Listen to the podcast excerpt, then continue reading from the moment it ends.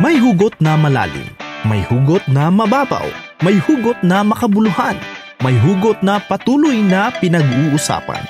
Ano man ang iyong hugot, ilahad na yan sa Hugot Radio kasama si DJ Ron. This is Hugon Radio on FEBC Radio.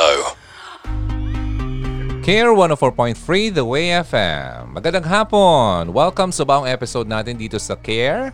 At syempre, kasama niyo si Ronaldo ng Hugot Radio.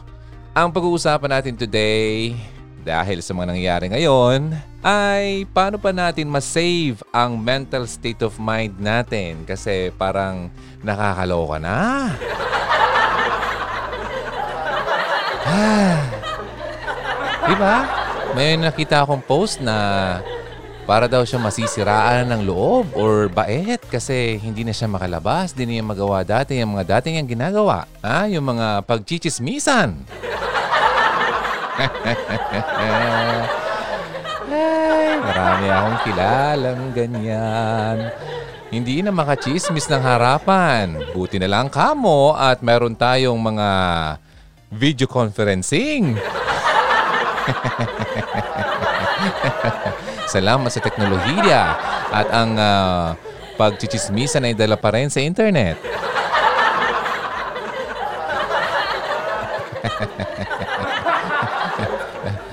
Ayan, happy-happy lang muna tayo ha kasi masyado nang mabigat ang mga nababasa at nakikita at narinig natin patungkol sa coronavirus. Especially dito sa Bicol, Well, kagabi nga lang ay uh, naging uh, alert yung ating mga kababayan lalo na dito sa Legazpi City dahil may confirmed na cases na dito. Dalawa daw umano dito sa Legazpi at isa galing sa Camarines Sur. Bahala na ang otoridad dyan at hindi ko na po yan handle kasi wala pa ako sa uh, posisyon para mag-confirm kung sino man itong taong to at kung taga saan man siya at kung nasaan man siya ngayon. Okay?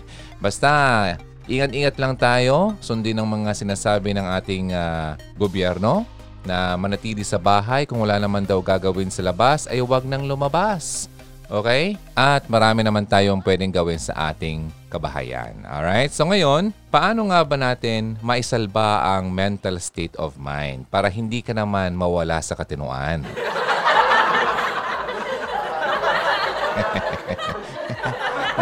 Hindi to, actually, nagjo-joke-joke lang ako pero it happens ha. Hindi po ito biro. Okay, nilalighten ko lang ang ating conversation kasi masyado nang mainit ang uh, kapaligiran. Masyado nang uh, stressful nga, okay? Nilalagyan natin ng humor pero ito po ay may halong katotohanan. Dahil marami ng mga nangyayari at uh, nakaka-experience nito na nagkukosta ng harm sa kanilang sarili. Wala po tayo ditong uh, expert na mga kasama kasi wala akong mahagilap.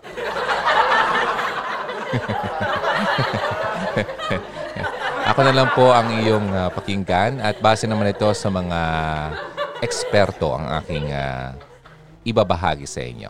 Alright? So, pansamantala, break muna tayo ng madalian. Kumakain kayo, enjoy your meal, and I'll be right back for more of your tips na sabi ko nga, patungkol dito sa pagsalba ng ating kaisipan.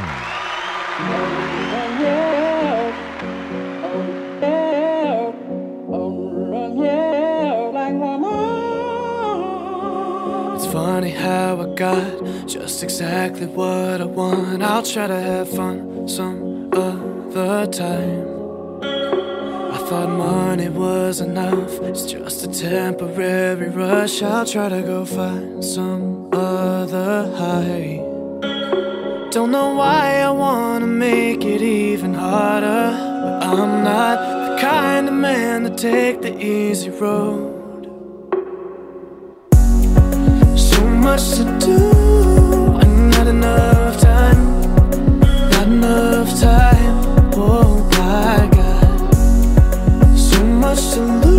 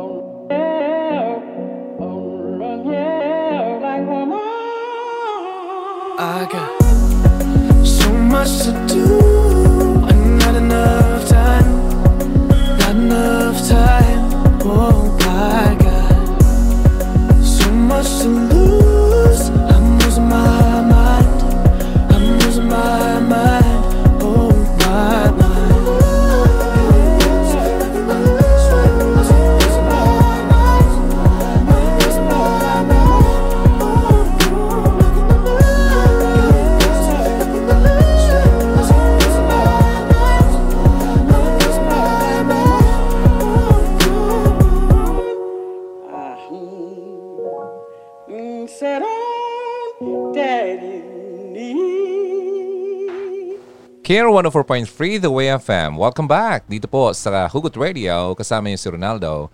Alas 12 hanggang alauna every Sunday. Today, ang pag-uusapan natin, paano nga ba i-save ang ating state of mind. Okay? May mga tips akong hiningi sa isang kaibigan natin. She's a nurse. At hiningan natin siya ng uh, tips. Okay? Patungkol dito.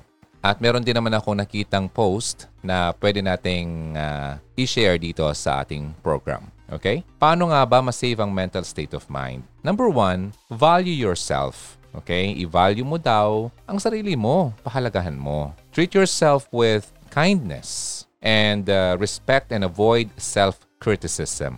Okay? Maging mabuti ka sa sarili mo at wag mo masyadong, uh, wag ka maging harsh sa sarili mo. Yung Masyado mong dinadown ng sarili mo na ang pangit-pangit mo, hindi ka sexy, sobrang taba mo, ang dami mong bilbil kaya ka iniwan ng boyfriend mo o asawa mo.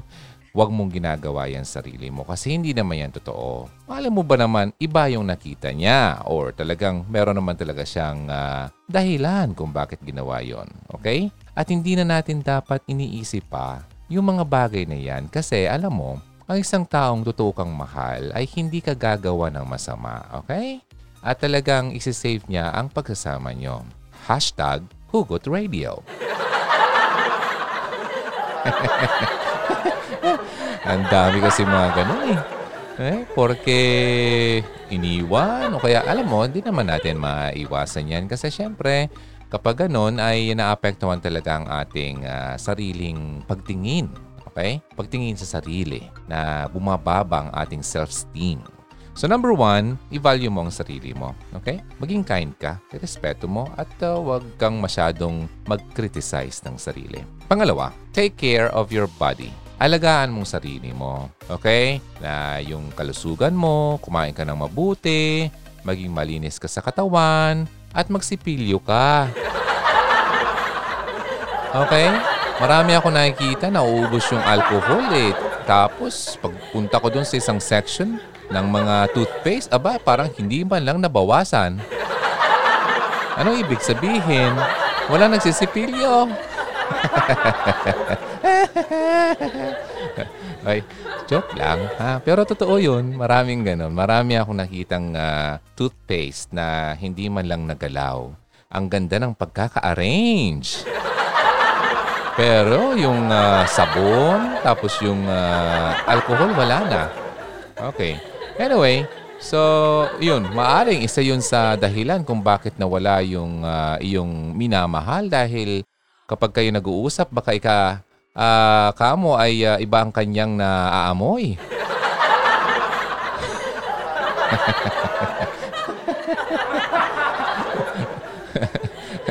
Okay, yeah. Sabi ko sa inyo kanina, ha, ilalighten natin ang usapan natin ngayon kasi masyado nang mainit at uh, stressful ang ating nakikita at narinig sa kapaligiran. Okay? Uh, chill-chill lang tayo habang tayo kumakain ng ating pananghalian. Okay, pangalawa, yun yun ha, take care of your body. Body, that includes your teeth. Hindi talaga mawala-wala yung, yung usapan sa bibig, ano? Okay, sige. Sa, pa, sa pangalawa, pasok doon yung pagkain ng uh, nutritious meal. Okay? Marami dyan. Hindi ibig sabihin na hindi siya kamahalan at hindi siya uh, sikat, ay hindi na siya nutritious. Alam mo ba, ang uh, munggo, importante yun sa panahon ng krisis ngayon kasi kailangan ng katawan ng mas maraming protina. Okay? Uh, aside from, of course, yung uh, minerals natin, pero yung protein kasi siya ang nagko-compose ng uh, yung building blocks of protein kasi ang amino acid, 'di ba? So, al- ang alam ko, pagkakaalam ko lang, kailangan natin ng amino acid sa katawan upang maging uh, maganda ang uh, tubo or uh, ang function ng ating muscles. Okay? So kung wala tayong protina, ay manghihina tayo. Lalo pa sa panahon ngayon, kailangan natin ng lakas. Okay? Now, pangalawa, drink plenty of water. Maraming tubig. Iba po ang pag-inom ng juice lang o soft drink o kung ano man ang mga drinks na yan. Okay? Iba ang tubig. Tubig plain, walang anumang halo. Okay? Galing mismo sa kung spring water yan, mas better. Kasi sa amin, spring talaga eh. Kaya ang sarap ng tubig dito sa amin. So, pasalamat tayo kay Lord John. At may mga kaibigan ako na mabasa ko sa post na talagang kulang sila sa tubig. Inumin tubig at pangligo. Oh, ayun. So, na, may problema sila sa local uh, uh, water district nila. So, kawawa naman. Kaya habang ikaw ay may nakukunang uh, sapat na tubig na maiinom na malinis, abay, pasalamatan mong Panginoon dyan kasi talagang uh, biyaya yan. Okay? At sa mga wala naman, uh, maaari po tayong uh, gumawa ng paraan na malinisan ang ating uh, nakukuhang tubig. Yeah, pwede ng pakuluan. Okay? Sa mga meron namang sobra-sobra, pwede naman kayo magbigay kasi ang tubig naman ay libre. Ano? Gaya dito sa amin, alam mo kung pwede lang ako makapagbigay sa inyo ng tubig? Sobrang daming tubig dito. Ang sarap pa. Malamig. Okay? Spring kasi talaga. Kung meron lang talaga akong sasakyan, pwede ko kayong bigyan. Eh, kaso, eh, eh, limited tayo sa ganyang mga bagay. Pero anytime, pwede kayong pumunta dito sa bahay. Taga rito po ako sa Pulangi, Albay, ha? Bigyan ko kayo ng maraming tubig. Okay? Maraming salamat po sa ating uh, Panginoon sa sobrang biyayang binibigay na tubig dito sa aming lugar. Okay. Sabi ko ha, huwag kayong mahiya. Kung gusto niyo ng tubig, punta lang dito sa bahay. Okay, pangatlo, letter C, exercise, which decrease depression and anxiety and improve mood. Kung ikaw ay moody, maaring kulang ka sa galaw-galaw iha.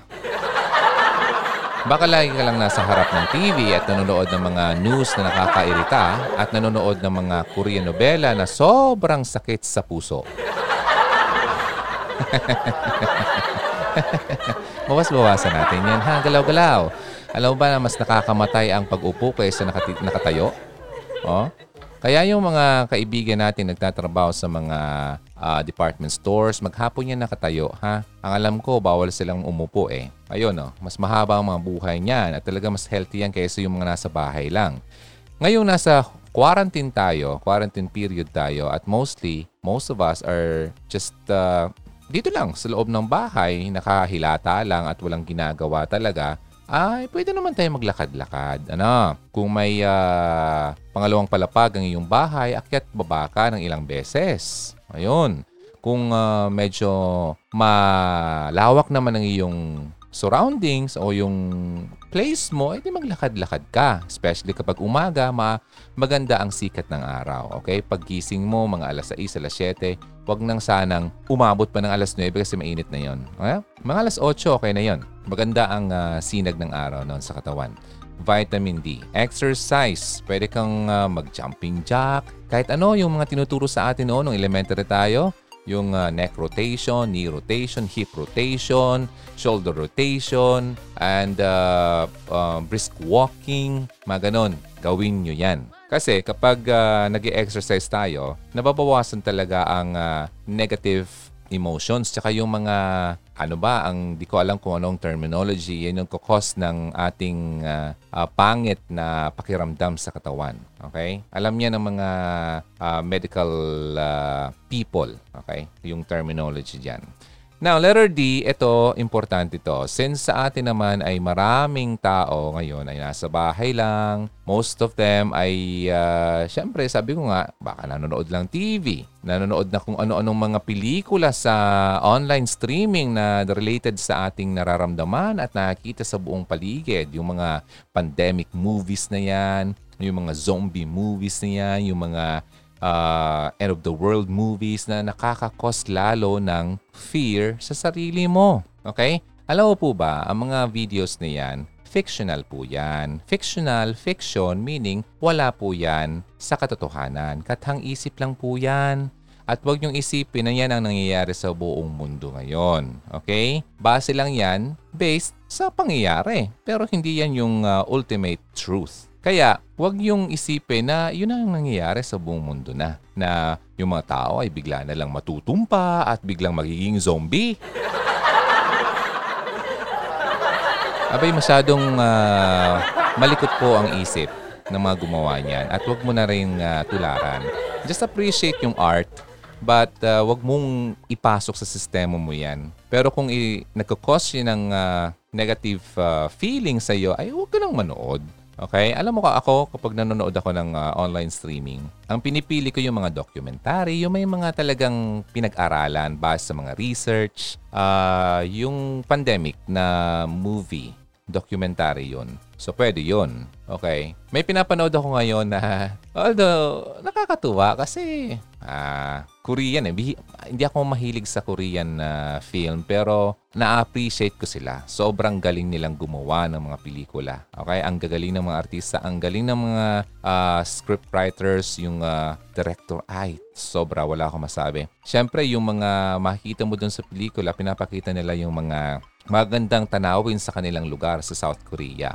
Kaya doon ako na-amaze. Then may isa akong series to eh, pinapanood ko. Ang pangalan ay Kingdom, The Kingdom. Okay, uh, kwento to ng isang uh, hari na uh, binuhay muli ng isang clan upang humaba ang kanilang uh, hawak sa kanilang kaharian.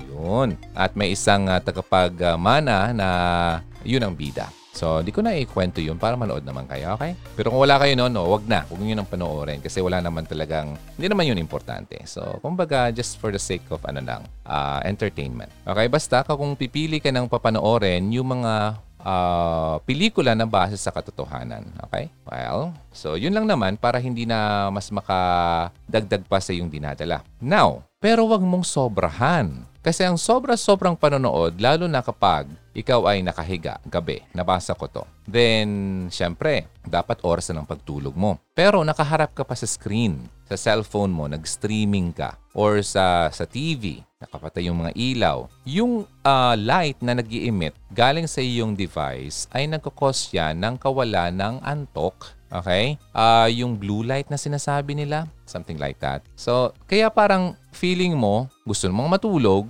hindi ka pa naaantok. Hindi ka pa inaantok dahil nga doon sa ginagawa mo. Imbes na i-rest mo na yung sarili mo. Okay? Kaya nga, kung gusto mong uh, maging magandang tulog mo, dapat yung pattern, pare-pareho ang pattern, ang oras ng pagtulog mo every night.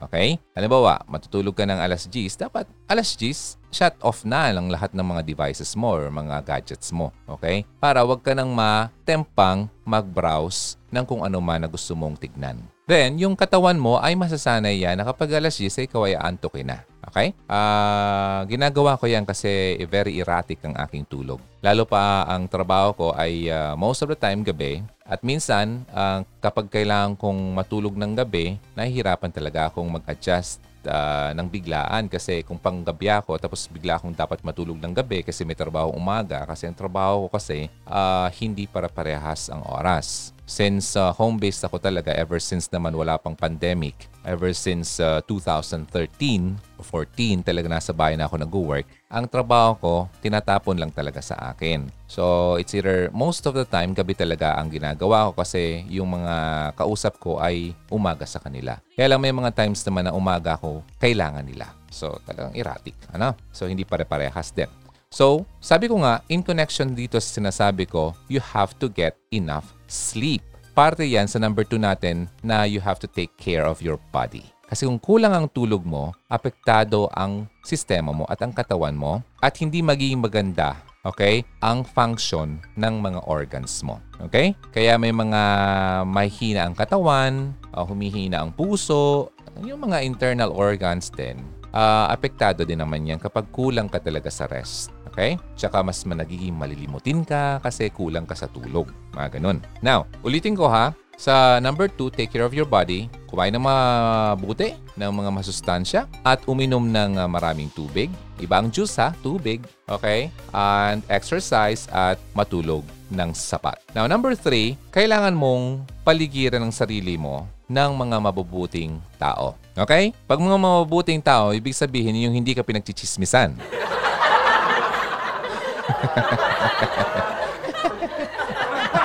Di ba? Yung mga mabubuting tao na pwede mong mapagsabihan ng iyong problema, pwede makadamay sa'yo, pwede makinig sa'yo. Hindi yung kakausapin mo ay siya pa yung mas madaldal. yung hindi nakikinig sa'yo. Ayan, hindi yan mabuting kasama. Okay? Stressful yan, toxic yan. May uh, video ako about that uh, toxic people. So hanapin nyo na lang. All right. Now, that was number three, ha? Then number four, give yourself what? Time to volunteer. Paano ba to? Example. Ngayon kailangan ng gobyerno ang iyong kooperasyon. E di mag-volunteer ka na wag lumabas ng bahay. oh, di ba? Volunteerism din yun. O, pwede mo ilagay sa resume mo yon. Ah, I volunteered to stay at home. O, di ba? Galing. Pag nakita niya ng employer, very good, very good. Accept mo to, accept na to. Okay, very good ito. ito ang hinahanap natin. Joke lang. Okay? Mag-volunteer ka na gumawa ng mabuti. Okay, halimbawa, kailangan ng uh, barangay nyo ng team na magbibigay ng kanilang mga rasyon o yung uh, anong relief goods, 'di ba? Pwede ka mag-volunteer. Kung malakas naman ang pangatawan mo, wala ka namang sakit at alam mo naman na hindi ka talaga uh, sakitin, okay? Pwede ka mag-volunteer kasi kailangan po nila yan. And uh, ano ba? Yung oras kasi importante din, di ba? So, binabayaran ng oras pero kapag binigay mo yan ng libre at yung energy mo, binibigay mo ng uh, walang bayad sa isang tao kung sino man o anumang grupo yan, ay it's called volunteerism. Mag-volunteer ka. Kasi sayang naman ang panahon, okay? And kailangan talaga ng uh, mga ganyang tao sa panahon na yon lalo na. Now, number four yun ha. Sampu ito. Then, number five. Learn how to deal with stress. Paano ba i-deal ang stress?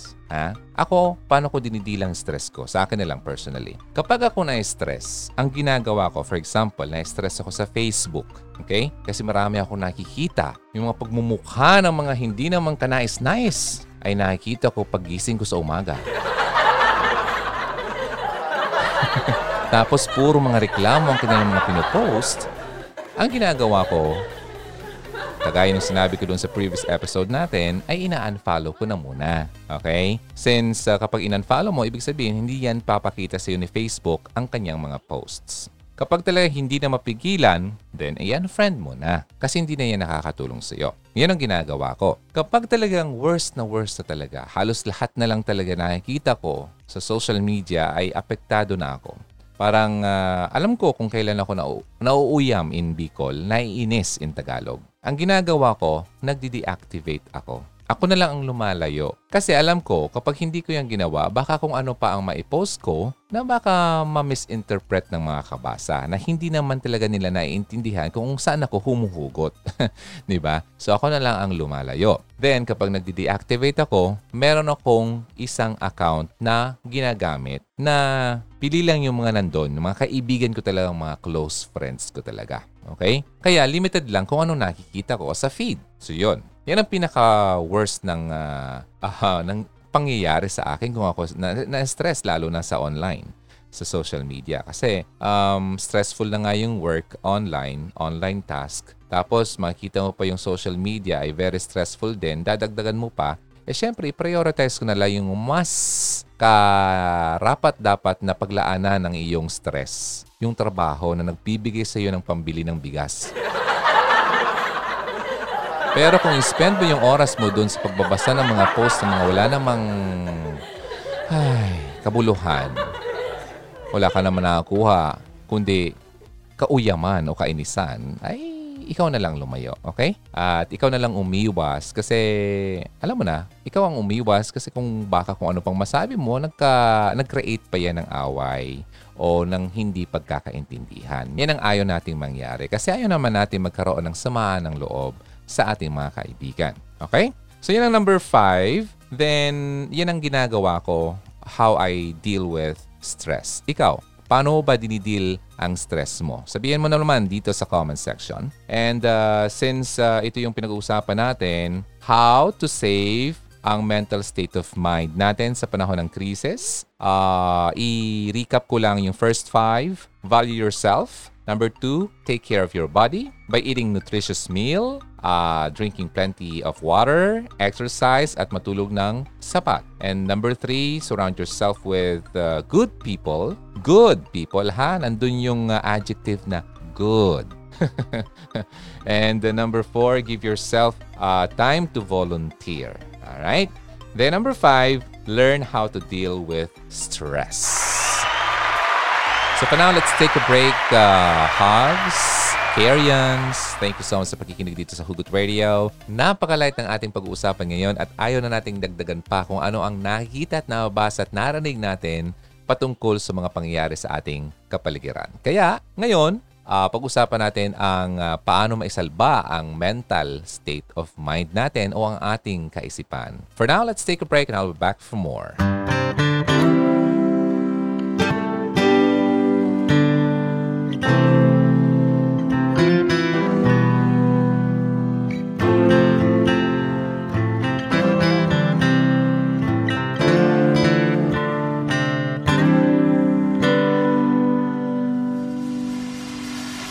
It's turning out just another day. I took a shower and I went on my way. I stopped there as usual, had a coffee and pie. When I turned to leave, I couldn't believe my eyes. Standing there, I didn't know what to say. Without one touch, we stood there face to face. And I was dying inside to hold you. I couldn't believe what I felt for you. Dying inside, I was dying inside, but I couldn't bring myself to touch you. You said hello, then you asked my name. I didn't know if I should go all the way. Inside, I felt my life had really changed. I knew that it would never be the same. Standing there, I didn't know what to say. First, I looked away when I whispered your name. And I was dying inside too.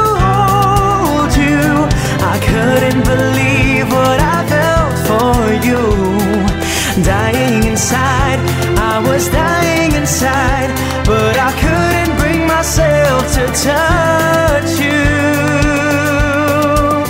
And I was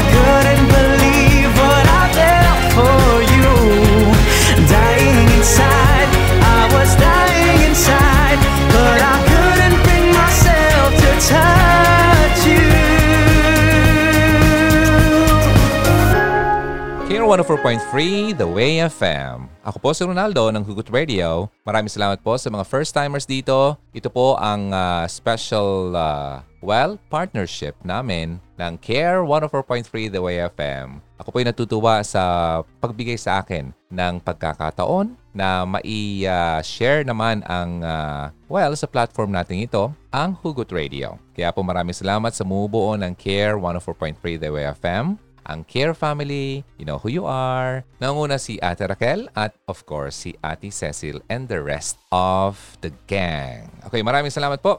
At ngayon, pag-usapan natin, i-continue natin ha, ang mga tips kung paano ma-save ang mental state of mind.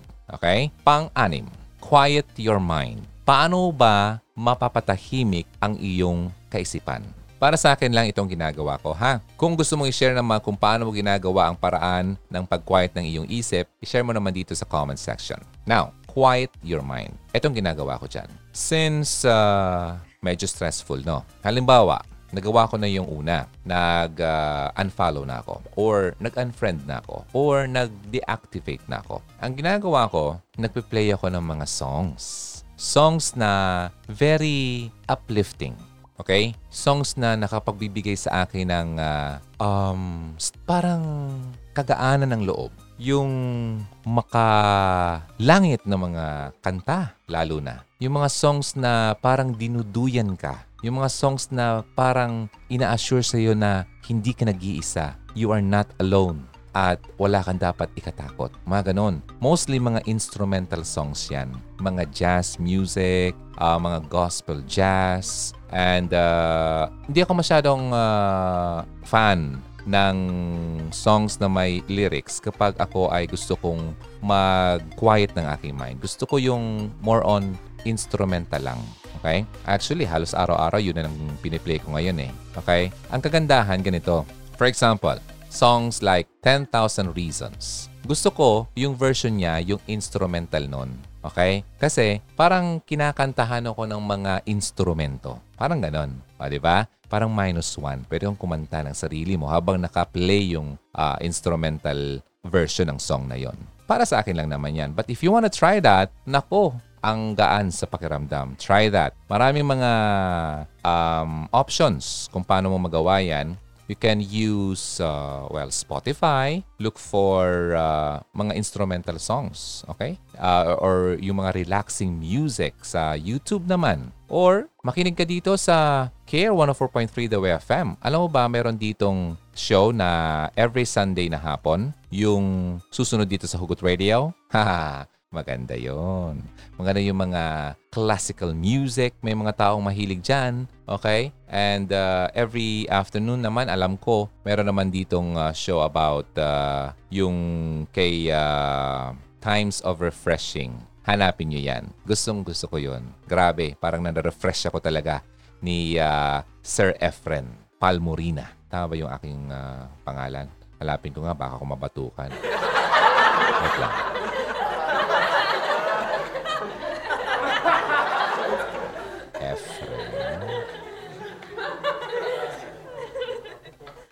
Mali, sabi ko na nga ba eh.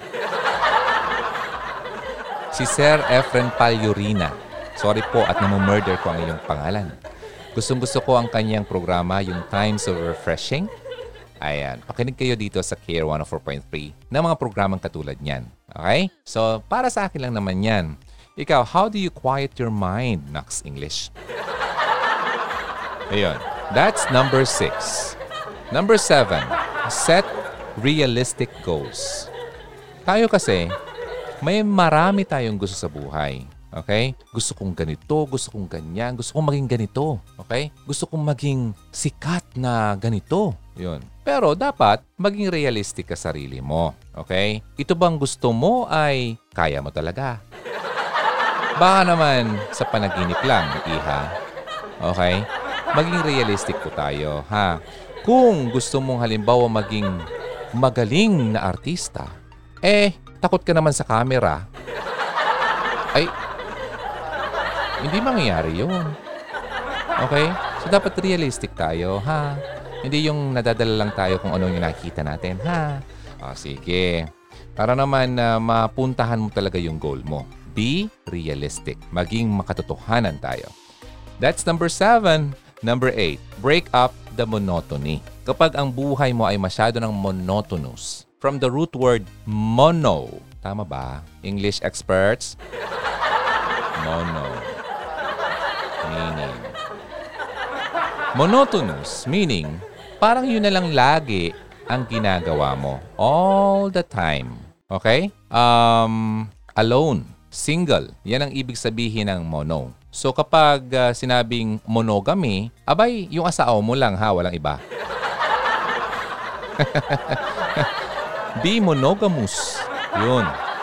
So kapag uh, monotonous naman, parang yun na lang lagi ang ginagawa mo. Paulit-ulit na lang every day of your life. Ay dapat maghanap ka naman ng, ng ibang mga magagawa para naman mas mabigyan ng flavor ng iyong buhay. Okay? So, halimbawa kung everyday na lang ay uh, nakikipag uh, chismisan ka, Well, dagdagan mo naman yung pakipagchismisan mo ng iba pang bagay. Halimbawa, imbes na pag-usapan nyo lagi ang mga uh, ibang tao sa iyong pagpupupulong-pulong, well, pwede naman ikaw ay magdala ng kanila, sa kanila ng mga bagong kaalaman na hindi pa nila naririnig, na makakapag, well, dagdag ng value naman dun sa mga taong kachismisan mo. O, di ba? hindi na monotonous. Hindi na lang about all about other people. Diba? Dagdagan mo ng iba. well, yun ang naisip ko ngayon. Pero kasi syempre, may mga tao talang hindi lang mapigilan ang kanilang mga ganyan, ang mga pag-uusap. Okay? Parang uh, therapeutic sa kanila ang uh, pag-usapan ng mga ibang tao. So, yun na lang. Dagdagan nyo na lang ng ibang flavor. Okay? para naman mas mabago naman ang uh, panlasa ng mga kasama mo sa iyong uh, sesyon. Di ba? Magbasa ka ng mga bagay-bagay na pwedeng ikabuti ng uh, isang nanay. Okay, anong dapat magandang gawin sa bahay, mga tips, mga ganun. Pagdating naman sa mga tips dito sa care, marami niyan. Okay? Tips sa mga mag-asawa, sa mga babae at lalaki, mga ganun. O, makinig kayo lagi dito sa Care 104.3 The Way FM. So yun lang po ang isa sa mga tips na pwede kong maibahagi sa inyo dito. It's about breaking up the monotony. Okay? Dagdagan ang ginagawa. Okay? Para mas magkaroon ng value ang iyong buhay. Now, number nine, avoid alcohol and other drugs. Ah, alam na natin yan, di ba? Um, kapag sobra, sobra, sobra, sobra ang ating ginagawa, anumang bagay yan, may mga tao talagang mga alcoholic. Okay? Hindi naman ako ang taong dapat yung takbuhan pagdating dyan kasi hindi naman ako uminom. Okay? Wala akong alam dyan. We. We. De, de, de, de. Totoo, ganito. Noon, umiinom ako. Okay? Ngayon nga lang, eh siyempre, nagbabago din naman ng tao. Kaya, huwag nating i-judge yung mga taong mga palainom kasi darating naman ang panahon nila na pwede silang magbago din naman. Na paggising nila ng isang umaga, ang lasa nila sa uh, alcohol ay lasa ng tubig sa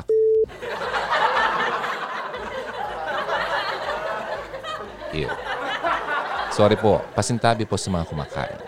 Hindi, ganito lang yon um, may mga tao talaga na, well, di natin mapigilan na uminom kasi yun talaga ang uh, hobby nila at yun ang lifestyle nila at wala tayo dong pakialam. Okay? Kasi yun naman ang gusto nila. Now, mayroong panahon ang bawat isa sa atin na maaring, malay mo, pagising nila isang araw, hindi na pala masarap ang kanilang alkohol. Di ba? So, hayaan mo sila. Yan nila, yan ang gusto nila. Then, let them be. Okay? Live and let live. Okay?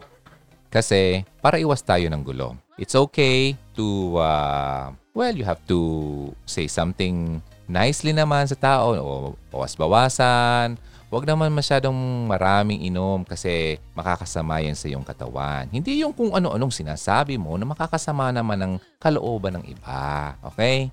Wala po tayo dyan sa posisyon na yan. Okay?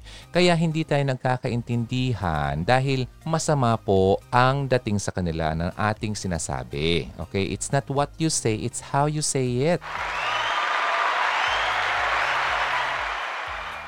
Okay, continue tayo ha. Now, sabi ko nga, avoid alcohol and other drugs. Yung mga drugs na hindi naman dapat talagang ginagamit. Okay. Now, number 10, get help when you need it. Kapag alam mong kailangan mo na ng tulong, well, mag-seek ka na ng help. Okay? Uh, marami kasi sa atin na syempre, uh, maaring nahihiya, natatakot, o kung baka kung anong isipin sa akin, or ang iba naman dyan, may pride. Ayaw nilang humingi ng tulong sa ibang tao. Pero po, kapag alam mo na talagang hindi mo na kaya, hindi naman po masama ang humingi ng tulong sa iyong mga kakilala. Okay? So, yun ang first 10 na ating uh, pwedeng uh, sabihin dito patungkol sa pag-save ng ating state of mind. Now, share ko rin sa inyo ang recommendation ng mga psychologists. Okay? Pinost ito ng aking kaibigan, so mas magandang uh, basahin ko rin sa inyo. Number one, isolate yourself from news about the virus. Kasi we're talking about the crisis today, okay? Yung nangyayari sa ating kapaligiran,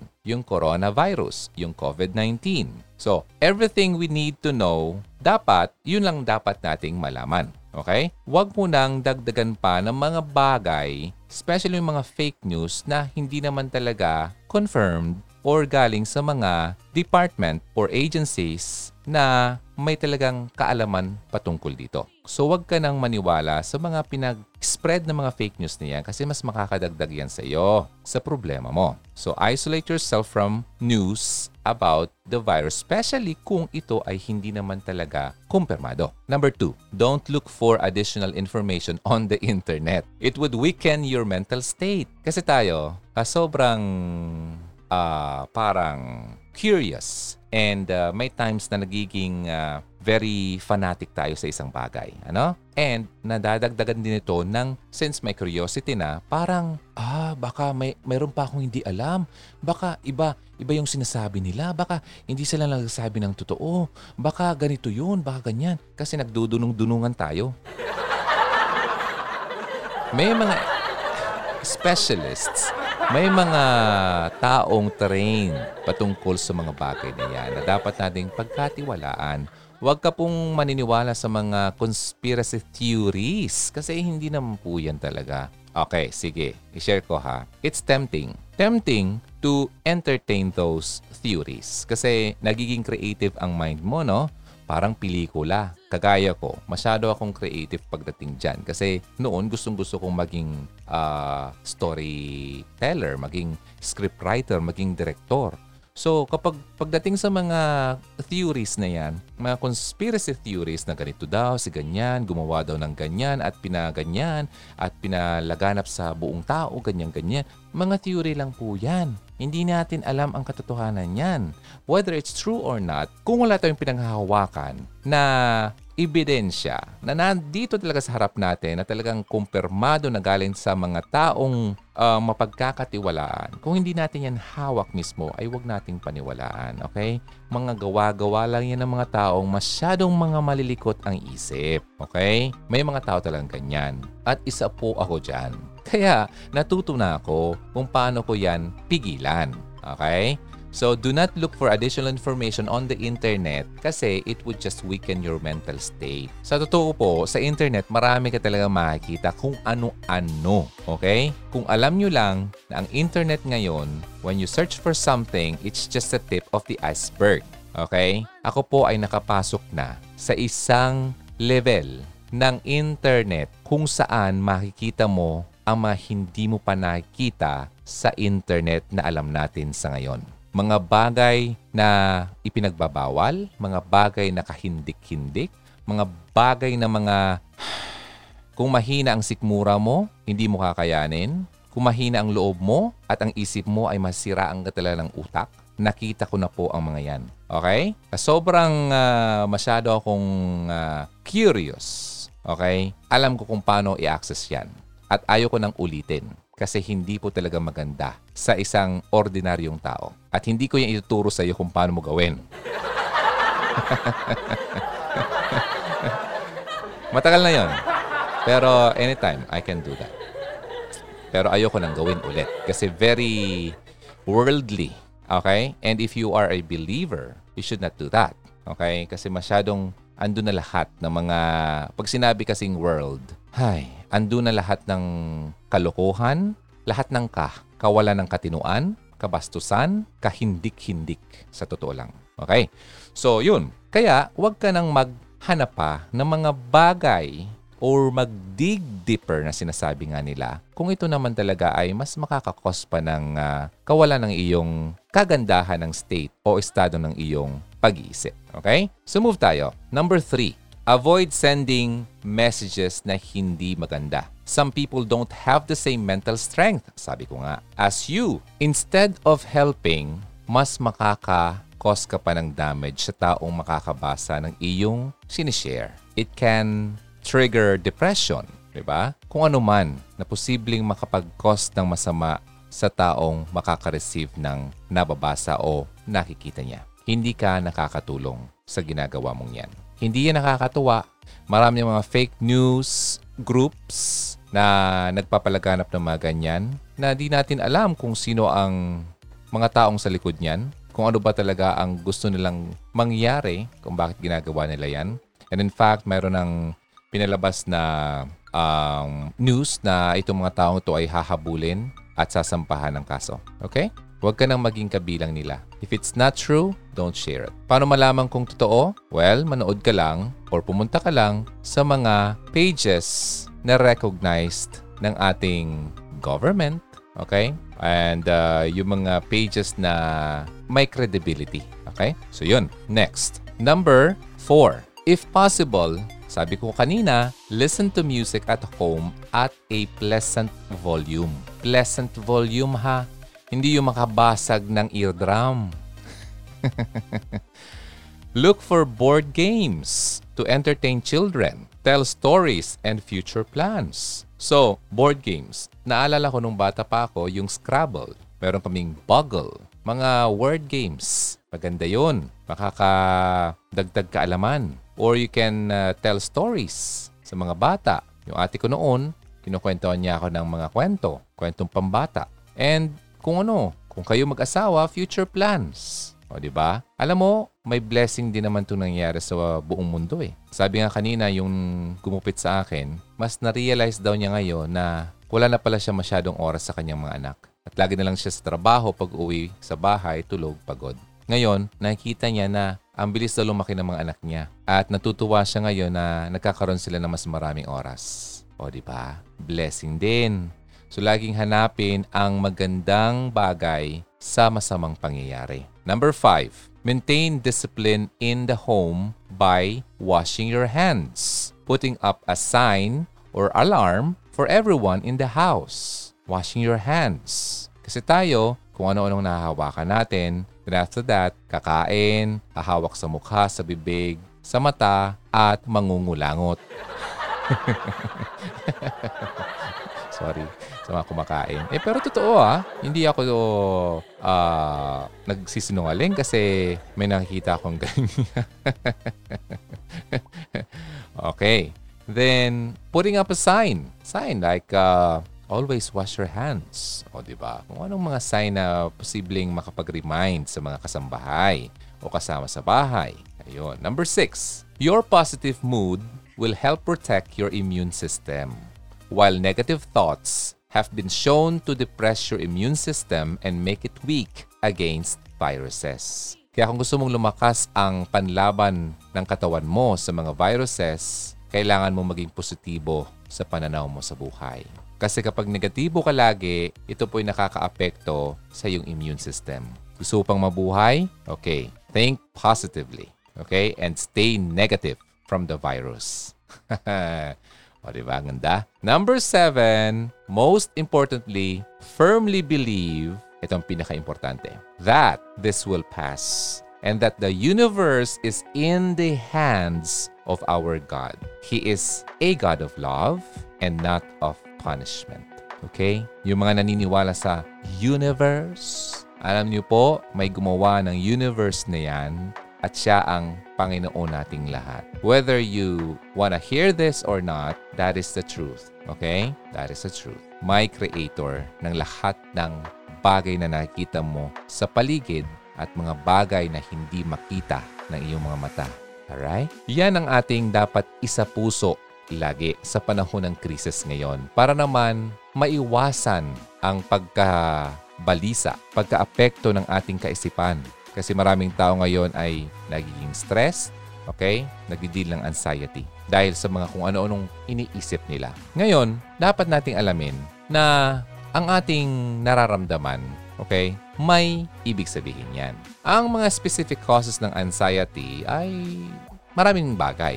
Posible, um, yung wala kang makain, wala kang trabaho, okay? Iniisip mo yung mangyayari sa pamilya mo. Hindi ka makapag-provide dahil stop yung trabaho, kulang yung rasyon, mga ganon. Trouble, heaviness, yung mga distress na yan, yung mga cares natin sa buhay. Maraming tao nakakaranas yan. Hindi lang yung mga tao sa kasalukuyan. Kahit ngayong mga tao sa mga uh, characters sa Bible, nakaranas din yan. Hindi ko na isesehin. Naging anxious din sila. Naging stress din sila dahil sa mga battle na kanilang na kita o naranasan. Although, hindi naman lahat ng anxiety ay sinful. Okay? I want you to be free from anxieties. Oh, ganun. Nabasa ko yan sa 1 Corinthians 7.32. Pero ito naman patungkol sa um, parang married and unmarried man. Okay? Kasi ako, unmarried ako eh. The unmarried man is anxious about the things of the Lord. How to please the Lord. Unmarried. Pero pag married ka na, nagiging anxious ka na sa mangyayari hindi lang sarili mo, pati sa mangyayari sa pamilya mo. Okay? Kaya nga may nabasa ako na kung pwede lang, huwag ka na mag-asawa. Although it's not bad to get married. Ano? Masaya yon. May mga anak ka, ganyan. Iba naman kasi ang level of stress ng mga married uh, people. Okay? Very challenging yan. Kaya matinding uh, kapit at dasal lang kailangan sa mga katulad nila. Hindi ko alam kung papasok ako sa ganyan. Only God knows. She's always on my mind. Heaven knows. Kumanta na. Kadalasan, ang anxiety or concern natin ay concern ng ating mga ginagawa.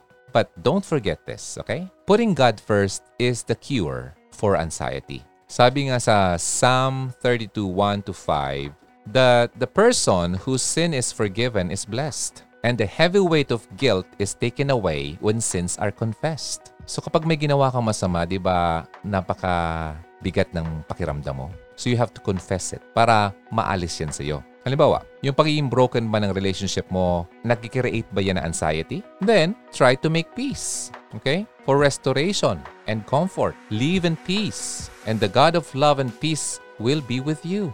Kung hindi mo alam ang fear mo na nagli-lead sa anxiety, turn the situation over to God. Ibigay mo sa Kanya, who knows everything at siya ang in control ng lahat. Our God is a God of salvation. Masyado bang overwhelming ang nagkukos ng anxiety mo? You have to have faith in God. Magkaroon ka ng faith, paniniwala sa Kanya. Kapag yung, nung nabasa ko, nung times na naging distressed yung disciples, okay, dahil sa storm, si Jesus Christ first rebuked yung lack of faith nila. Nirebuke niya yun. Okay? Then, sa kanya nirebuke yung wind at yung mga waves inuna niya munang i-rebuke ang lack of faith. Meron ka bang lack of faith? Kulang bang paniniwala mo? Yun dapat ang tanggalin mo. Okay? Para matanggal yung nagkukos ng distress sa buhay mo. The wind and the waves of your life. As long as we trust Him and as long as we are with Jesus, walang dapat tayong katakot. We can count on the Lord to provide for our needs. Nag-worry ka, wala ka nang makain. Nag-worry ka na baka kulang na yung pagkain nyo sa bahay. Wala kang trabaho ngayon. Okay? We can count on the Lord to provide all of these things. He can protect us from evil, He can guide us, and keep our souls secure. Hindi man natin ma-prevent ang mga thoughts of being anxious from entering sa isip natin. Pero pwede nating i-practice ang tamang response. Sabi nga sa Philippians 4:6, Do not be anxious about anything, but in everything, by prayer and supplication, With thanksgiving, let your requests be made known to God. Ipaalam mo sa Kanya. And the peace of God, which surpasses all understanding, will guard your hearts and your minds in Christ Jesus. It tells us na not to be anxious about anything. Anything, kahit ano. Pera man yan, relasyon man yan, sakit man yan, o virus man yan. Anything. But in everything, by prayer and supplication. Pag nagpe-pray ka, with thanksgiving, ipaalam mo sa Kanya ang mga requests mo upang ang peace ng Panginoon, Okay? Which surpasses all understanding lahat ng mga ay. Di ba nga sabi? Sabi sa kanta, Teach me to trust in you with all of my heart and lean not on my own understanding. I just forget you won't give me what I can't bear. Take me out of the dark, my Lord. I don't wanna be there. Di ba? Huwag kang mag-depend sa iyong understanding. Si God will guard our hearts and our minds in Christ Jesus. Just what is it in me? Sometimes I just don't know what keeps me in your love and why you never let me go. And though you're in me now, I fall and hurt you still. My Lord, please show me how to know just how you feel. Cause you have forgiven me too many times, it seems. I feel I'm not what you might call a worthy Christian after all. And though I love you so, temptation finds its way to me. Teach me to trust in you with all of my heart. To lean not on my own understanding, cause I just forget. What I can't bear. Take me out of the dark, my Lord. I don't wanna be there. No, no, no more.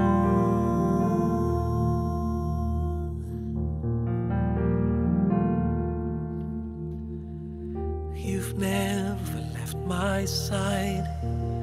You gave to me to hold. Oh, oh Jesus, I'm no longer in the cold. And yet I leave you there when I feel satisfied. I'd like to thank you every day, not only when I feel this way. I've never life for sinners like me. Yet, because he loves us so, he's promised us eternity, and we can have that promise and be his if we have faith and just believe. Teach me to trust in you with all of my heart.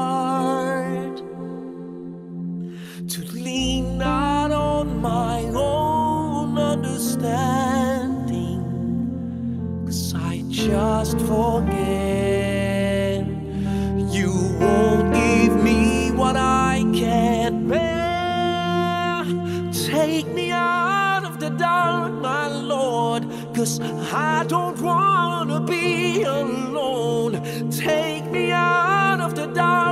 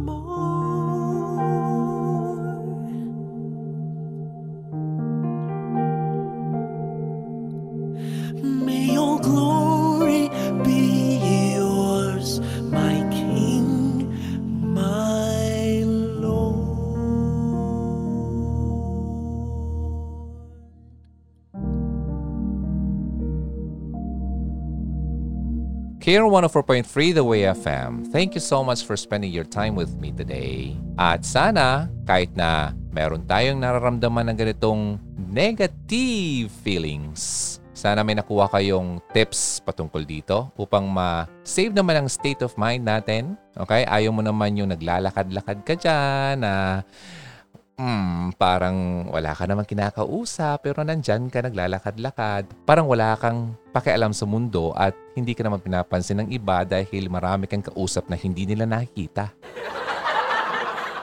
Ayaw mo nun, ha? Share ko nga lang eh, before we end. Nung isang araw, naglalakad-lakad ako. Kasi galing ako sa isang ah, grocery. Nakita ko yung isang magnananay. Nanay, dalawang anak na lalaki, siguro mga ages 6, may 7. Tapos yung batang babae, ang cute-cute, siguro mga 4 years old pa lang, yung 3, ganun. Yung nanay, sigaw ng sigaw ng sigaw. Parang may kaaway habang katabi yung mga anak niya. So yung mukha ng mga bata, mukhang mga gutom. Pero itong nanay na to, nakita ko na to dati na meron talaga siyang problema sa pag-iisip. Pero kapag kinakausap mo naman siya, kasi one time nung una, na bigyan ko na siya ng ah, something para naman sa anak niya. Kasi yung una kong tingin sa kanya noon, yung anak niyang babae lang ang kasama at batang-bata pa yun. Ngayon medyo malaki na. Nung makita ko sila, nakakaawa yung mga bata. Pero nung pinuntahan ko sila, ah, dinalahan ko ng ah, yung nga, yung mga bata na cookies. Sabi ng nanay, thank you. O di ba? So nakikipag-usap siya. Kapag mayroong kausap, naging matino siya. Pero kapag wala nang kausap niya, kung ano-anong pumapasok sa isip niya, galit na galit siya. Kung sinong parang sigaw na sigaw na siya, may kaaway siya lagi. So naawa ako dun sa mga bata kasi parang hindi nila maintindihan kung bakit kanya ng nanay nila. So nung kinakausap ko, tinanong ko siya, sabi ko, ba't kayo nandito? Sabi ng nanay, kasi sabi ko nga, matino naman kapag kausap, halos matino. Sabi niya, inintay namin yung tatay nito, nila daw. At uh, nagta-tricycle daw, ganun. Sabi ko, taga saan ka? Taga, taga doon daw, ganyan. Then, binigyan, yun, umi- umiinom na nung dala ko, tapos uh, kumakain na yung mga bata. Okay naman, no? Then, habang, sabi ko nga, nag-aaral ba itong mga anak mo? Hindi daw. Nakakaawa, no? Then, sabi ko nung sa mga anak, na lalaki, sabi ko, oh, alagaan yung mama nyo ha, huwag niyong iwan. Tatango-tango yung mga bata na, ayun, sabi ko, oh, yung mama mo, oh, huwag mong ah, hayaan, o niyong- huwag niyong iwanan, parang ganon. Parang sila na yung nagigibantay sa nanay. Pero yung nanay, andun pa rin yung mother's instinct, no? Kahit na alam niyang, parang siguro feeling niya, ramdam pa rin, ramdam niya sa sarili niya na may problema siya, pero hindi niya maiwan yung anak niya, no? Kasi kung talagang sira yung ulo no, edi sana iniwan na yung anak niya. Pero hindi eh, nandun lagi sa tabi niya. Pero ang problema sa atin, ha, karamihan sa mga tao, alam mo ba, sa sobrang daming tao doon, ako lang yung lumapit. Yung mga tao, spectators. Tama yung term? Andun lang, nakatingin lang sa mga bata doon sa nanay. Hindi man lang bigyan ng kung ano na, ba't ganun? Ano, natatakot kayo? Baka may sakit yun? Alin ba mas nakakatakot? Ah, yung virus o yung pagiging ganyan na ugali mo? Diba? Nakakaawa, no? Maging yung humanity nawawala eh. So yun, pwede naman bigyan, bakit tinitignan na lang? Doon na lang sana sa mga bata. Sana po yung sa mga nakikinig, kung may makita kayong mga ganyan, homeless, huwag kayong magdalawang isip na magbigay tulong sa mga taong alam mo namang hindi ka mabibigyan ng tulong. or hindi maibabalik ang tulong na ibibigay mo sa kanila. Diba? Sa totoo nga lang, kung wala yung mga taong doon, mas gusto kong hindi nila ako makita, nakausap ko yung mga magnananay na yon. Kasi ayoko yung may mga nanonood habang ginagawa ko yung role ko bilang katulad nito na gusto ko silang tulungan kasi ayoko yung magmukha akong celebrity na ewan ko lang baka may nagpicture pa dun. Sa totoo lang ayaw ko ng ganyan. Ayaw na ayaw ko ng ganyan. So, kung tutulong, kung pwede nga lang yung walang nakakita eh kaso nasa public place kami that time. Yung mga tao, andun yung mga tanod, andun yung, ay nako, wala man lang, nakakaawa. So yun, um, i-encourage ko lang sa mga nakikinig kung may nakita kayong mga ganyan, mga pulubi, huwag niyong ipagtabuyan, huwag niyong pagdirihan. Uh, may mga buhay din naman yan. Okay? So, kayo ang may uh, sapat, eh matuto naman kayong magbigay. Buti nga kayo eh matino ang pag-iisip nyo at meron pa kayong pagkain sa bahay. Eh itong mga taong ito, wala na nga yung katinuan, wala pang laman yung tiyan. Di ba? So yun lang. And uh, na-share ko lang po kasi patungkol din ito sa state of mind. Ay. Anyway, hugs, Kyrians. Uh, wag na malungkot. Meron pa naman na pagkakataon na baguhin ang mga hindi natin nagawa. Okay? Meron pa tayong bagong umaga.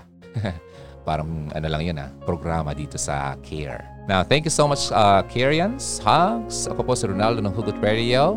Always believe in love and keep the flame burning. See you next time. Bye!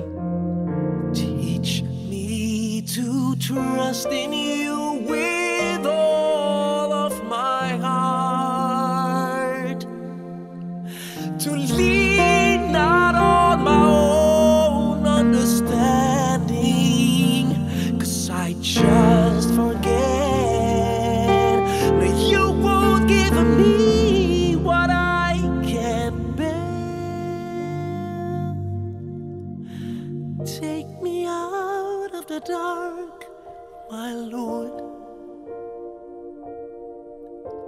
Cause I don't wanna be alone.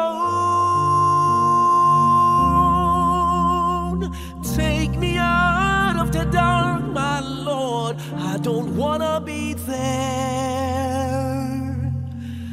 No,